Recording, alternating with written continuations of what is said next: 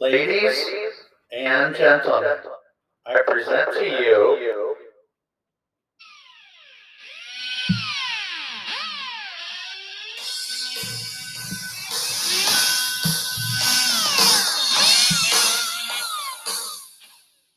Oh, I'd, I kind of like that.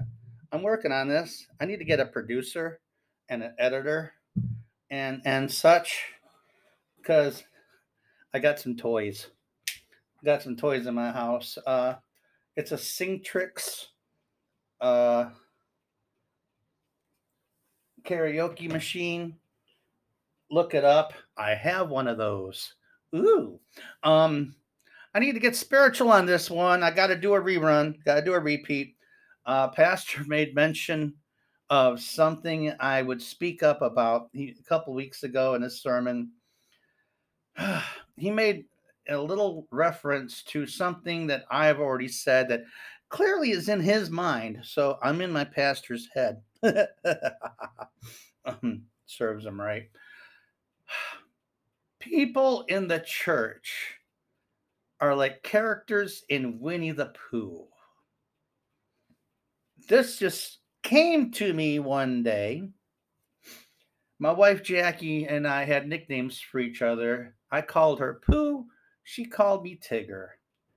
And it just occurred to me that there's people in the church that are actually like characters in the cartoon Winnie the Pooh. Now, go back to the original stuff that was made decades ago. Don't go to any recent stuff.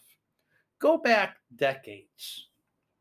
You know, that would appear on television years ago before Disney Plus and before the Disney Channel and Disney Junior. Those characters in Winnie the Pooh, there's people in the church and probably in the outside world, but I'm, I'm getting spiritual today, um, that act that are like characters in Winnie the Pooh. For example, there's people in the church that act like that, that are like Winnie the Pooh. The Winnie the Pooh character, he's a bear. He um he he would always be in some kind of happy mood. If there wasn't a song in his heart at a, at one time, he would just make one up. And it's like, you know, King David with the Psalms, he just, you know, wrote some lyrics of stuff that was going on at the time in his life.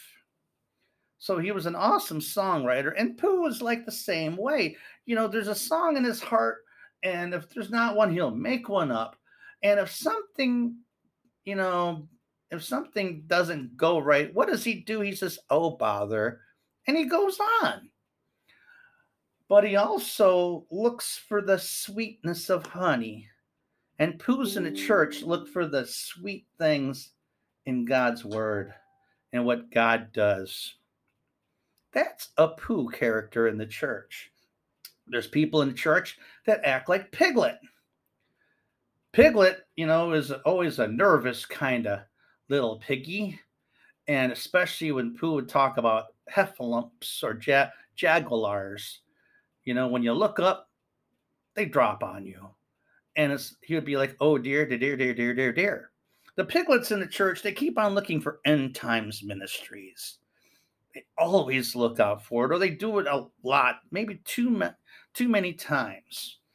And, and it's okay to look out for end times ministry stuff, but don't let that be more than 50% of your life.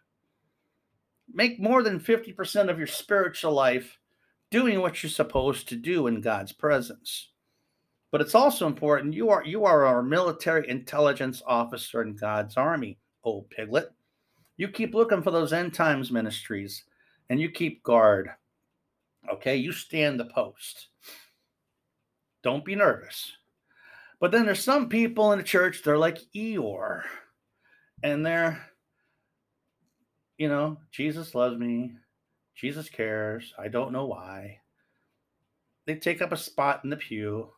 And, you know, people who take up spots in the pews are important because you fill up the church. You know, a lot of people would come visit if there was more people sitting down there. If there's a few amount of people, a visitor would be kind of squeamish about you know, sitting down because everybody would know, hey, there's a visitor right there. But if there's a lot of people, you know, they can, you know, sneak in a little bit and not be exactly noticed. Some people don't want to be if they visit a church. Some people don't. So Eeyores lighten up. But they likes things that are simple. Eeyore in the cartoon liked balloons, red one. Even if it was deflated, he liked it anyway. Um, you better lighten up, Eeyore, or we're going to have to nail your tail to your butt. Some people in the church are like Owl. Owl is the character in Pooh. He's old, he's wise, he's got stories, he's got experience. And he flies. The owls in the church, they've been around for a while. They're full of wisdom and smarts, and they got stories mostly from experience. And when the storms of life come by, they spread their wings and let that storm of life take them higher and closer to the sun. The S O N. The owls are awesome. You should listen to them and ask them advice and take their advice. Take heed to it. Some people in the church are like Rabbit. Rabbit takes, he's a gardener. He takes care of things, cleans things up. Rabbits will clean the temple at the church. You don't see them. They're the ones that vacuum. They're the ones that clean bathrooms. They're the ones that refill the pews with the collection envelopes and any kind of cards that you know they would like for you to fill out as a visitor. They they do the small things around the church you don't see. And they care for things. You got Kanga. Kanga is, you know, well, she's got a son, but she, you know, would call these other characters dear, Tigger, dear. Um, Kangas in the church are like the spiritual parents in the church. And kids would look up to them, you know, maybe as godparents or something, you know, some kind of spiritual mother or father, grandparent in the church, and kids would look up to them. Some people in the church are like, oh, uh, who would I leave out? Gopher. You got Gopher. Gophers are like your pastor if they preach the way my pastor does. Uh, it took him like five years to get through the Gospel of Matthew. He went one subject, one verse at a time, and it took him five years to get through Matthew's Gospel. He looks, you know, what did you know, as it's written, what did it mean to them over there back then? And what does it mean to us here now? How can we apply it to ourselves? Gopher would wear that helmet with a light on it. The light only goes so far. My pastor, when he's when he went through gospel Matthew's gospel, he didn't go too far, too far ahead. He didn't. Just went just far enough, and that man could preach on a half a verse. He could do a whole sermon on just a half of a verse. Um, that's what gophers do. Then you got, then you got Tiggers. Tiggers are the Pentecostals. They're the ones that you think are maybe too religious. They're the ones that during church service, oh, they get loud. When there's music, they will go dance. Nothing can bother a Tigger. Uh, when the enemy comes in, it just bounces right off their armor. when when when the enemy would come after me, I would just say ping because it's a fiery dart coming after my armor. It hit the breastplate, ping, and I'm looking like, oh, look, a fiery dart, you know. Shish kebab, anybody? they they've they've seen enough miracles, they've had enough testimonies that go ahead, get get at them what you will. They're happy no matter what situation. Tiggers. Then finally, in God's hundred acre wood, you got Roo. Roo are the children in the church. They're the youth group and younger, and especially the kindergartners and preschoolers. Little Roos would take a look at Tiggers, the youth group members, especially who are Tiggers, and they'll say, I'll follow them. And they travel right along with the Tiggers. Um, I remember years ago, our youth group was really flourishing, and all of them grew up.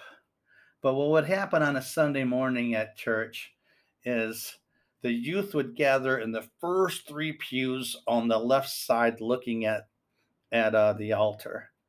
We got four sections. I call that section A. They would be right in the first three pews in section A. Praise and worship would start. They stand up, and if they're not standing up in place, they go further to the altar. If it was a rock and roll show, they'd be cramming people up front just to just to be there. And then the little roos would go up and join them. They got their big brothers and big sisters right there. But I tell you what, the Holy Spirit can be so thick you can almost cut it with a knife. I was at a uh, men's retreat one year and I came back too late to go get my violin and come to church. So I stood in service with my wife. Praise and worship started. I went up to in front of section A. And it's like you opened up an oven you're baking something, you go check the C on it, you got your little temperature thing, you go to open up the oven, and that hot air hits you. And of course, you got to stand back like, whoa, that's what it felt like this one day. And I went back over to my wife. I said, come here.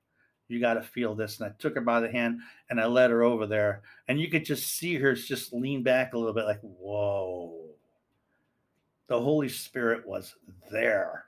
And when you get little roos to act like Tiggers, uh, wow, they can move mountains. Um, I was teaching children's church one for a couple of years, and God told me, teach these little ones how to pray. And taught the little ones how to pray. And I had a notebook for the prayer requests and I'm writing them down. And as the prayers got answered, I'm doing check marks. You know, if you ever have you ever been on a diet or seen somebody who was on a diet and they're trying different diets and they found one that worked? And when they find a diet that works for them, they keep at it and they lose weight and it works for them. Well, when you write down prayer requests and you put a little check mark next to all of them that get answered, you get people that are more hyped up to pray. You get little kids that see that their prayers are answered. They start getting hyped in prayer. And these kids were praying for parents to quit yelling at one another, fathers to quit smoking, um, uncles to quit drinking. Uh, somebody was sick. Somebody needed a car. A dog was lost. And prayers were being answered like parents, you know, made up and uncles quit smoking and somebody gave their mom a car. There were miracles that were happening. Um, cancer gone. Um, and these kids were just all hyped up in prayer and they grew up to be teenage tiggers. And wow. Um, some of them now i can see on internet um, they're awesome parents. They're awesome people. And they stuck with the faith. They didn't waver. Um, the world didn't get to them and they're just awesome but that's it the, uh, you could call this the Church of Winnie the Pooh, but I'll call it the churches like Winnie the Pooh. So that's that. Use it for what you may. Um, I had a Presbyterian pastor come into the hospital when my wife was in there, saw the little Pooh and Tigger characters, and told her what's up with the stuffed animals, and told her how the people in the church are like Winnie the Pooh. She liked it so much she pulled out her notebook and like can i use that in a sermon? I said i didn't copyright it. Sure and she wanted me to go over all the characters again. I'm thinking, dude, that's going to be a subject of our Presbyterian service sermon. And um, wow, you guys can use it as you may. Find out which character you are in the church. You may be more than one. You may have been one before, but you're another one now. It's okay. Um, God will use you any which way He can. We could be like waves in the ocean where He can use us for one ministry and then use us for another one. Or we can be for one ministry, have somebody be a roo. They come up and take the wave a little further. It's okay it's all right. Be the best you that God made you to be and don't quit. That's it today. This is um I got to go get ready. I'm having company soon. God bless. Take care. Don't quit.